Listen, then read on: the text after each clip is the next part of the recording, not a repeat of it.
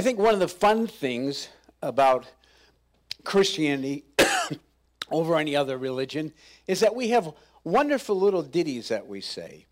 Uh, here's one of my favorites Believe as I believe, no more, no less, that I am right and no one else confess. Feel as I feel, think only as I think, eat what I eat, drink but what I drink, look as I look, do always as I do, then and only then will I fellowship with you. Amen. There's something about being right. We love being right, don't we? I mean, when we're right, uh, the world just seems bright when everyone can see we're right. Uh, the birds of the air just seem to sing and celebrate. The trees begin to pollinate. Uh, the universe begins to cooperate when everyone sees that, that we're right. Uh, the world just begins to make sense when it begins to see things uh, through our eyes. Now, we don't say that, but we go after anyone who says any different. We go after anyone who is different, who chooses another path than the path that we think is right. This morning, as we look at Romans chapter 14, Paul turn, turns his attention to one of the most important responsibilities of grace the responsibility of being right. Because being right in the wrong hands can be a very dangerous thing. In fact, we talk about speaking the truth in love as Paul talks about in Ephesians. Because we understand this truth without love is chaos. Excuse me, truth without love is tyranny. Love without truth is chaos. If we just speak the truth and there's no love involved, it becomes tyranny. It becomes nothing more as an opportunity to make people feel more worthless, to make people feel more illegitimate and less validated. This morning, as we look at Romans 14, Paul talks to us about what it means to be responsible with the grace that God has given us in the times that we're right. As we look at this passage, we're going to unpack it, and I want to unpack it with a principle. And the principle is this right becomes wrong when we allow being right a reason to treat others wrong. Right becomes wrong when we allow being right a reason to treat others wrong. And it's so easy to do. It's so easy to look at uh, right and wrong as good and bad, as holy and as evil. And if we're right, then you must be wrong. And if you're wrong, that has to be bad. This morning, as we look at this passage, Paul is going to show us that being right isn't everything, that there's a responsibility that comes with being right. There's a responsibility that comes with knowing what is true and what is profitable. So, as we look at this passage, I want to share with you uh, some guidelines that we find in the passage for living lives of truth, for living lives of reality, but of living lives of love as we look at the passage, the first principle I want to share with you is found right in the first verse. We can put that up there. Look what Paul says. Accept the one whose faith is weak without quarreling over disputable matters. Accept the one whose faith, faith is weak. Uh, first uh, guideline Paul gives us when it comes to being right and the responsibility of being right is the principle of acceptance over distance. when you think about it, acceptance is one of the key building blocks to relationships. In fact, not only is it a key building block to relationships, it's a key building block to reality.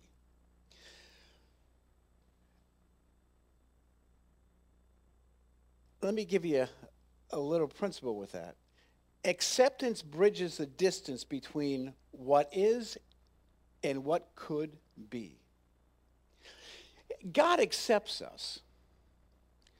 God accepts us when we don't accept Him. Why? Because it's reality. We worship a God who is cemented in reality. We worship a God who wants us to be who we are and wants us to accept who others are. Now, does acceptance mean that that we um, we agree with everything? No, it doesn't. It just means that we don't pick a fight over everything. Um, look what Paul says. Accept those whose faith is weak and don't engage in quarreling over disputable matters. He's saying, don't get caught up over the simple, stupid things that can seem to matter. When in a particular area you might be right. What are uh, disputable matters? A guy by the name of Michael Bird, a theologian, gives um, three levels of importance in things in our lives and things within the church. He says this one, matters that are essential for salvation. He says the first level, the most uh, important level of things that matter are the things that come with salvation.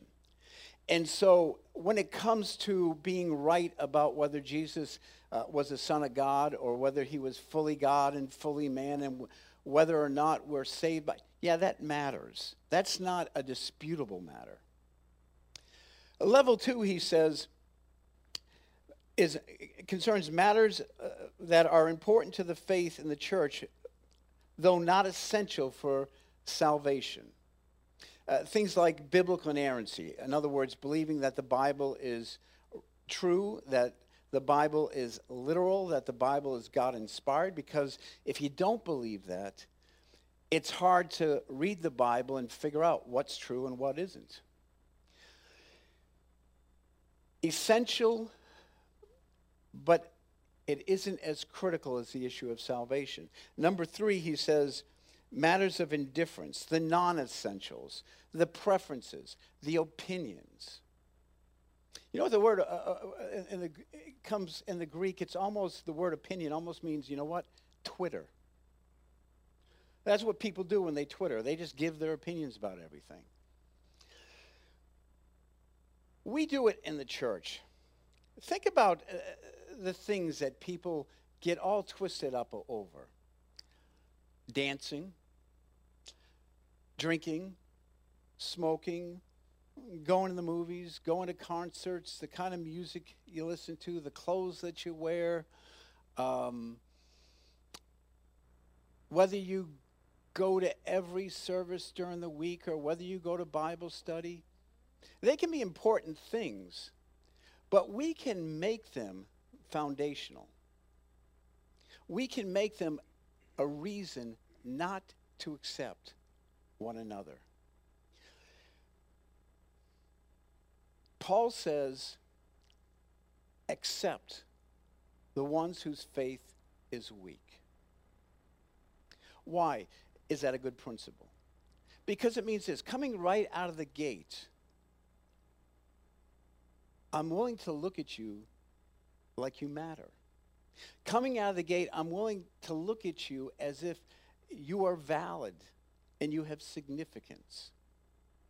And the importance of that is I know that coming out of the gate, I could also be wrong. Coming out of the gate, I might not fully understand why you do the things you do. I might just rush off the judgment. He says, except the one whose faith is weak and he gets into two issues. Um, first, he talks about eating food sacrificed to idols And second, he talks about uh, special days.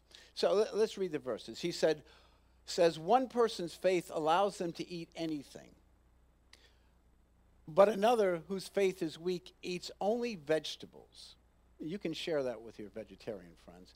Um, the one who eats everything must not treat with contempt the one who does not. And the one who does Uh, not eat everything must not judge the one who does, for God has accepted them. Who are you to judge someone else's servant? To their own masters, servants stand or fall. They will stand, for the Lord is able to make them stand. One person considers one day more sacred than another, another considers every day alike each of them should be fully convinced in their own mind. So, what is Paul talking about? Well, if you've got to remember during this day, the church was made up of Gentiles and it was made up of Jews. Uh, Gentiles were folks, if they had any religious beliefs, they were pagan. Uh, they believed in all sorts of different pagan gods. They worshiped in pagan temples where anything went. There was temple prostitution, child sacrifice. There were all sorts of weird and crazy things. Jews, on the other hand, uh, they were people who worshiped with uh, strict codes of rituals and of morals. Codes that told them what was right, how to worship, how to eat, what to drink, and how to behave morally in the world.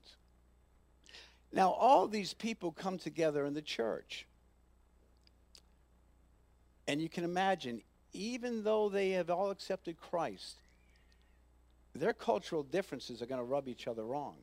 Uh, one of those differences were, was the fact that uh, many of those who came from the pagan world were used to offering sacrifices to pagan gods which simply meant you might bring a, a cow or some other thing to be sacrificed, and uh, the priest would take that as an offering.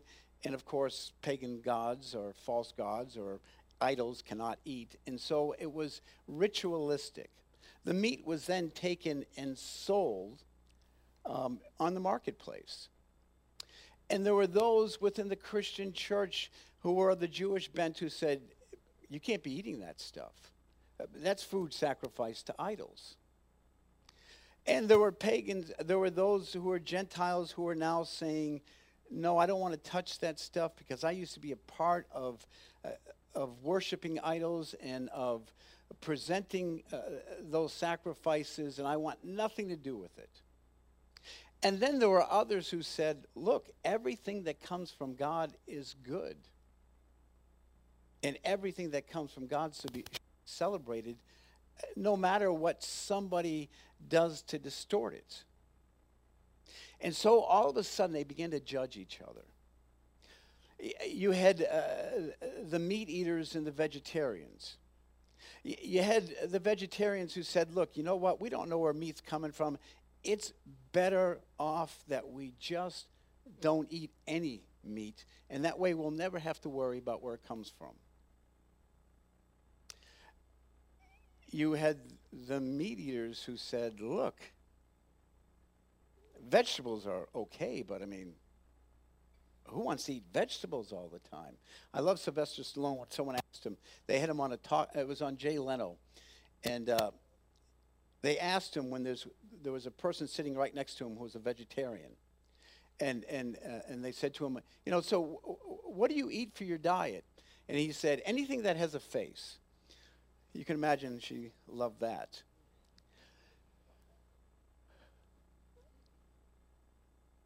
Paul is saying, look,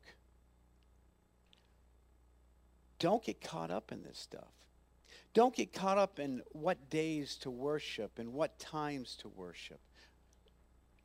God is not concerned about that stuff. What he's concerned about is how you accept one another. Now, notice, Paul makes it pretty clear. There is one party in this who's right, and there's one party who's wrong. Or there's one party whose faith is strong, and there's another party whose faith is weak. Now, a universal principle that we see in Christianity is this the strong are always meant to protect the weak. That's why Paul says acceptance over distance. Acceptance helps us to draw near to others. It helps us to reconcile them to what is true and real. It helps to build relationships. But when acceptance isn't there, uh, there just becomes greater, greater distance. And instead of the strong protecting the weak, the strong just oppress the weak. The strong just exploit the weak. The strong, as Paul says in these verses, uh, just spend time living in contempt of the weak and in judgment of the weak. Paul says, when it comes to handling the truth, the way to handle what is right and not live out what is wrong is to begin with understanding that God's goal is acceptance over distance.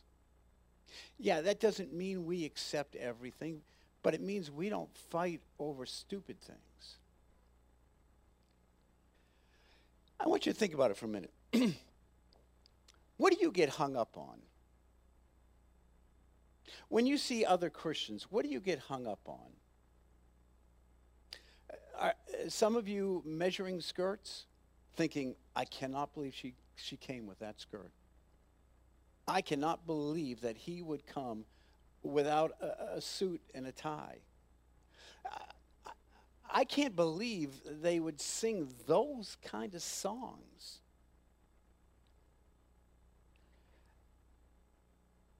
I can't believe they would listen to that kind of music. We do it all the time to each other. I do it. I do it to you and you do it to me. And we have to step back and say, wait a minute, this is not the goal. The goal is not to distance ourselves, but to engage in acceptance of one another, to recognize the little things are just that they're little. They don't matter to God as we think they do. In fact, it's wonderful how God is so accepting, accepting of the things that we disagree with. I have seen churches that theologically on secondary, tertiary issues grow and take off. And I think, but God, they're wrong. And I've seen churches that do what I think is right and they just kind of stay stagnant. And I say, but God, they're right. And God would say to me, You're looking at it all wrong. Think about the judgments that you have. And think about the acceptance that you want. Can you imagine being judged for those times in your life when you mess up. Being judged for those times in your life where you don't have it all together, where things are going on. You're not as sharp as you should be. Uh, you're maybe not even as patient or gentle as you should be. And just like that, people judge you for a moment of time, and acceptance is taken away. Paul says this In order to be responsible with what's right, we have to choose acceptance over distance. Number two, he says we have to choose conscience over compliance. Look what Paul says in verses 5 through 9. Uh, beginning at uh, verse, uh, that's good. One person considers one day more sacred than another, another considers every day alike. Each of them should be fully convinced in their own mind. Whoever regards one day as special does so to the Lord. Whoever eats meat does so to the Lord. for they give thanks to God, and whoever abstains does so to the Lord and gives thanks to God. For none of us lives for ourselves alone, and none of us dies for ourselves alone. If we live, we live for the Lord. If we die, we die for the Lord. So whether we live or die, we belong to the Lord. One of the things that you see that is so critical in the Christian faith is this idea of conscience. Is doing what we believe in our hearts is right. Martin Luther, the great reformer, when he was uh, threatened for his very life to change his views, given 24 hours, he returned and he said this Unless I am persuaded by Holy Scripture and by conscience, here I stand, I can do no other. We don't want people to simply comply if they don't believe. I don't want people to dress a certain way if it's not something that comes from their conscience. Conscience is, conscience is something that is very, very private. It's between us and it's between God. And it's not something that we export to other people. My job is not to shape your conscience into mine. My God, job is not to be threatened by your conscience. My job is to hold it sacred because it's, it's through our conscience that God works. It's through our conscience that God brings us to an awareness of sin. It's through our conscience that He leads us to repentance. The conscience matters. And so Paul would say this if somebody believes that you shouldn't dance, don't try to convince them how they should dance.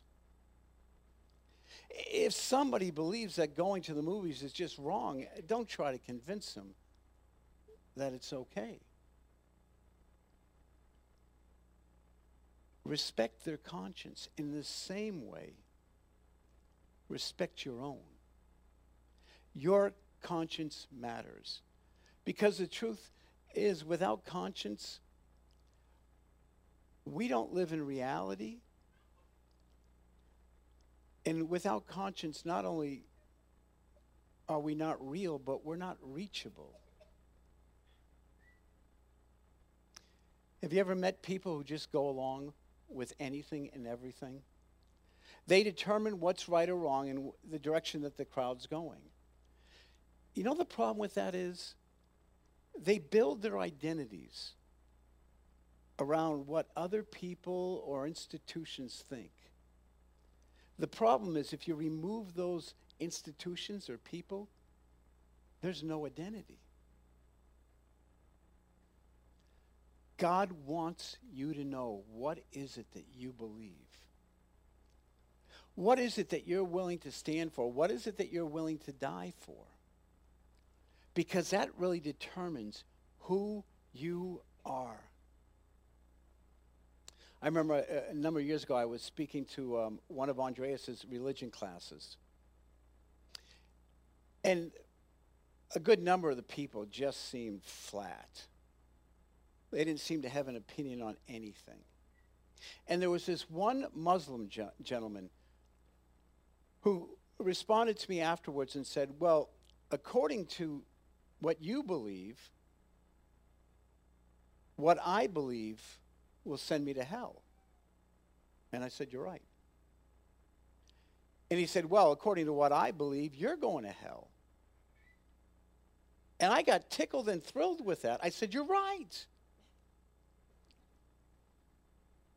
Why did I get thrilled with that? Because he knew what he believed. And I knew the truth is this we both can't be right one of us has to be right and the other one has to be wrong. But it's a place to start from. Know what you believe. Be reasonable, be flexible, be, be educational. But hold to what you believe until you don't believe it anymore. Because that's what it means to honor God. Acceptance over distance, conscience over compliance. Verse 10 through 18 patience over persistence. Look what Paul says. We can turn that. You then, why do you judge your brother or your sister? Why do you treat them with contempt? For we will all stand before God's judgment seat. It is written, As surely as I live, says the Lord, every knee will bow before me, and every tongue will acknowledge God. So then each of us will give account of ourselves to God. Therefore, let us stop passing judgment on one another. Instead, make up your mind not to put any stumbling block or obstacle in the way of a brother or sister. I am convinced, being fully persuaded in the Lord Jesus, that nothing is unclean in itself. But if anyone regards something as unclean, then for that person it is unclean. If your brother or sister is distressed because of what you eat, you are no longer acting in love. Do not, by your eating, destroy someone for whom Christ died. Therefore, do not let what you know is good be spoken of as evil, for the kingdom of God is not a matter of eating and drinking, but of righteousness, peace, and joy in the Holy Spirit. Because anyone who serves Christ in this way is pleasing to God and receives human approval he's saying this live and treat others with patience, not with persistence, not with this nagging insistence that they come around to seeing things your way. He's saying you need to honor them and you need to love them. And, and let that be the guide because the truth is this none of us likes to be told we're wrong coming out of the gates. None of us likes to be looked at like we're ignorant. None of us likes to be judged as if we're incompetent. Whenever my opinions have been changed, They've been changed by people who were patient, people who weren't looking to change me or change my ideas, but people who are simply willing to share theirs. People who understood the nature of people. God wants us to be patient with one another. Because uh, patience is one of the sole virtues of love. It's not quickly offended. It doesn't take personal everything that is different than what it believes. Why do we do that? We don't accept people because of our insecurities if people are different than us, then, then all of a sudden we get insecure about what we believe and we feel like we need to fight to prove it. We do it out of a lack of compassion. Patience always has compassion. Uh, we do it without a, la- a lack of an understanding of direction. We're all heading in the same place. Acceptance and patience means that we bear with one another. We help one another to get there and to evolve in full maturity. Because that's what patience is all about, isn't it? Maturity. How mature do you feel when you lose your patience? We hate it, don't we? We yell at our kids or we yell at our spouse or we snap at somebody at work and we feel awful we think, I know better. I should have done better.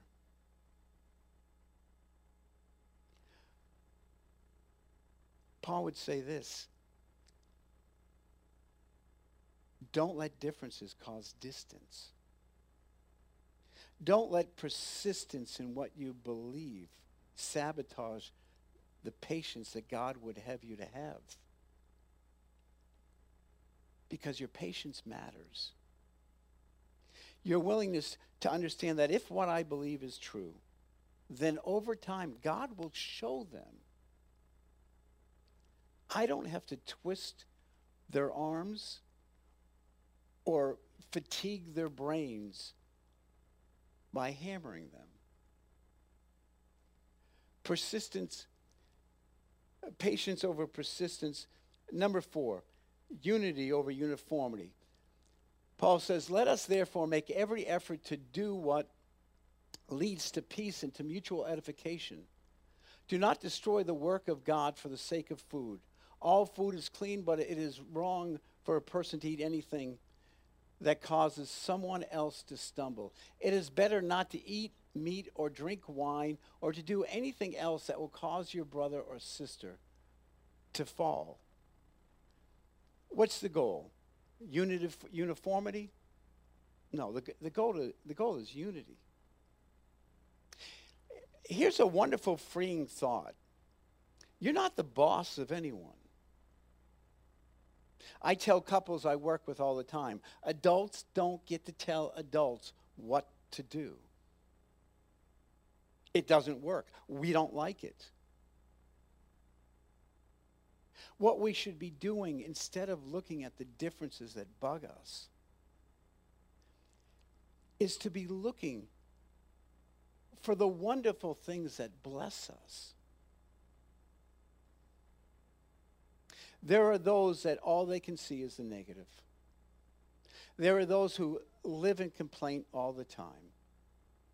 There are those who just pathologically judge everyone around them.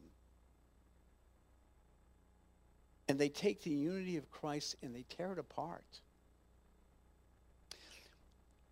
When you look at church history, the interesting thing about the Protestant Reformation, as much as Martin Luther believed that what he believed was right and even critical, when he believed that we are saved by grace through faith and nothing else. And the Catholic Church said, no, you're saved by the power of the church and by good deeds. As much as Luther's opinion was different than the Catholic Church, radically different, you want to know what? What scared him the most was causing schism. The church threw Luther out. He never once said, Well, look, I'm right, you're wrong, and this is where we just have to part company. And that was a pretty radical truth that they disagreed on. And yet he had this fear that tearing the, the body of Christ asunder was not a good and healthy thing to do. We need to have that fear. We need to be able to look at one another and say, I accept you for who you are. Doesn't mean I have to agree. And doesn't mean I have to change my conscience over how I think. We're living in a world today that really wants to shape our conscience. We're living in a world today that says, from now on, you're going to call him her and her him. We're living in a world that says you got to use gender neutral language. You've got to accept everything. If you get an invitation to a gay wedding, you got to go. Or else we're going to label you as a homophobe. We're living in a world that says nobody's right and nobody's wrong. And if you differ with us, you're wrong, you'll be judged, and you'll be alienated. And yet, we still have to stand for what's true. Part of that whole standing tall thing is being willing to stand when others won't. It means being willing to suffer the consequences. It means being willing to believe that God is right and everyone else, including me, is wrong. Paul's saying here, we need to work for unity. Uniformity is not what God's looking for. God accepts and has given us our differences. And God works with those differences. God wants us to love one another, not judge one another. What matters to God is simply that we act as if, as we see the Holy Trinity, where Jesus in his high priestly prayer said, that they might be one as we are one. Last principle fidelity over fear. Look what we read. So, whatever you believe about these things, keep between yourself and God. Blessed is the one who does not condemn himself by what he approves, but whoever has doubt is condemned if they eat, because their eating is not of faith. And everything that does not come from faith is sin, because their faith, because their eating is not from faith. And everything that does not come from faith is sin. That's a great principle. If you believe it's wrong and you do it anyways, and you're wrong and it's right, you're wrong. That's a great, because God would say, Your conscience told you it was wrong. And instead of trusting in me to shape you, you just comply to somebody else out of fear of being judged. Fidelity to God, no matter what. It's something we need to hold and it's something that we need to extend.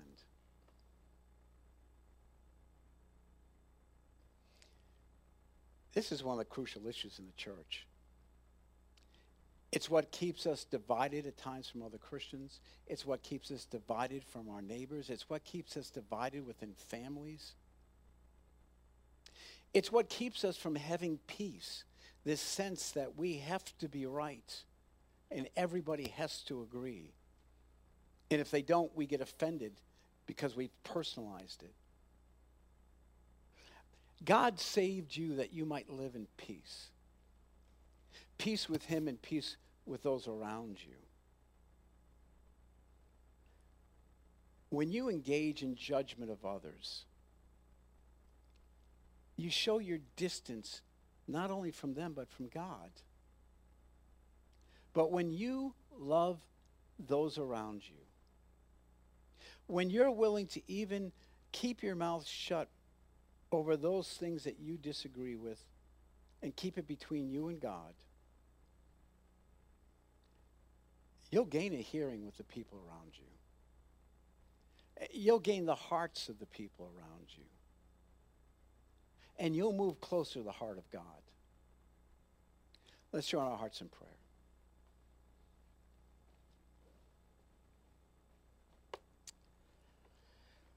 Father, it is so hard for us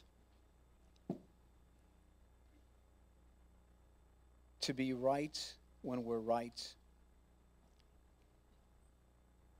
and not to tell others that they're wrong. Lord God, help us in our sin. Help us to see that you have freed us from that. That you have not saved us to make us God over others, but you have saved us that we would love others as you have loved us, that we would accept people for who they are. For it's only in that place that we can know them and that we can share our hearts with them. It's only in that place that we can examine who we truly are. Father, we thank you for the acceptance that you have given us in Christ. We thank you that you do not judge us by any petty standards, that you do not distance yourself from us during our bad days, that our bad taste isn't found as tasteless to you, and that the difference in our personalities are differences that you embrace for you created them, that in our diversity, we would have everything we need for ministry. And in that ministry, we would first begin with one another in love and acceptance, that we would encourage and stand by each other, that together, Lord God, we would share the gospel with the world around us with a true sense of unity of truth and of love that is hard to deny. I pray for anyone here who has been hurt because of the judgments of others. I pray for anyone here who has felt alienated from the body of Christ because of the way they have looked at things. I pray, Father, that you would turn their eyes upward and not just around themselves.